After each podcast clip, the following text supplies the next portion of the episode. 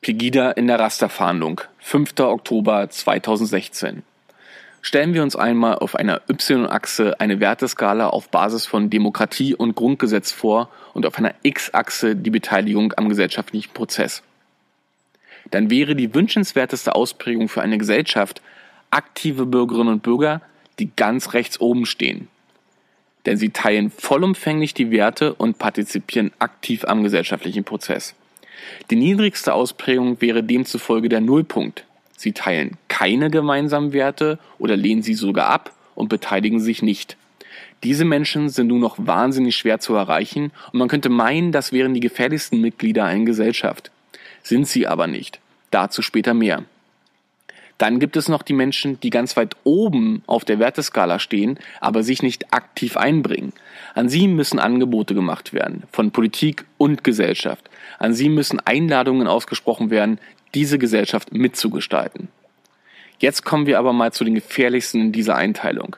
Das sind diejenigen, die sich aktiv in den gesellschaftlichen Diskurs einbringen, also ganz rechts auf der y, äh, X-Achse stehen, aber ganz niedrig bei den Werten auf der Y-Achse.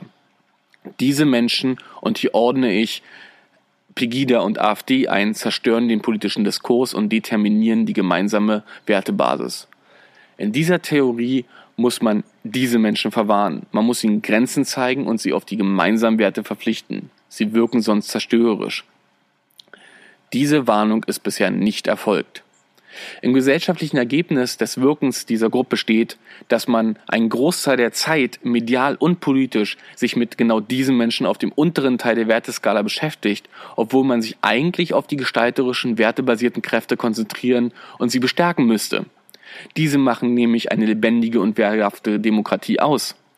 Vernachlässigt man eben diese Menschen, entzieht man ihnen Aufmerksamkeit und Wertschätzung, während sie sich über kurz oder lang aus dem gesellschaftlichen Diskurs zurückziehen und schlimmstenfalls resignieren. Das wäre dann nicht das Ende unserer Gesellschaft, wie wir sie heute kennen. Vor allem aber ist es ein konkreter Erfolg für Pegida und AfD, weil sich niemand mehr engagiert, entgegenstellt und unsere Werte verteidigt. Was muss man also tun? Die Demokratie, die wertebasierte Gesellschaft muss sich wehrhaft erweisen, muss den Hetzern und Populisten zurufen, nicht mit uns. Das sind unsere Werte und wir werden sie gemeinsam verteidigen, auch gegen euch. Wir müssen aufhören, Pegida und AfD als Phänomen zu betrachten und zu behandeln.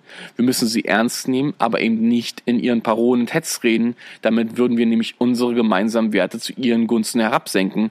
Nein, wir müssen sie ernst nehmen als echte Gefahr für Demokratie und unsere Gesellschaft.